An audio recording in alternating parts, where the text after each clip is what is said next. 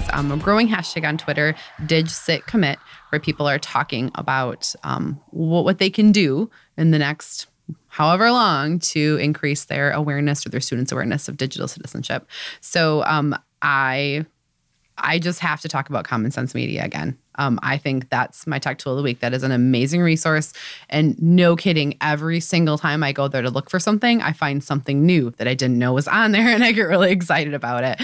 Their lessons that they offer for educators K 12 are fantastic. They're short, they're to the point, and they cover a wide range of topics in digital citizenship and media literacy. One of the things that they found in the research is that um, we talk to kids about if you ask them about this privacy and data collection all that stuff they they know about passwords. They know that they should keep their password safe.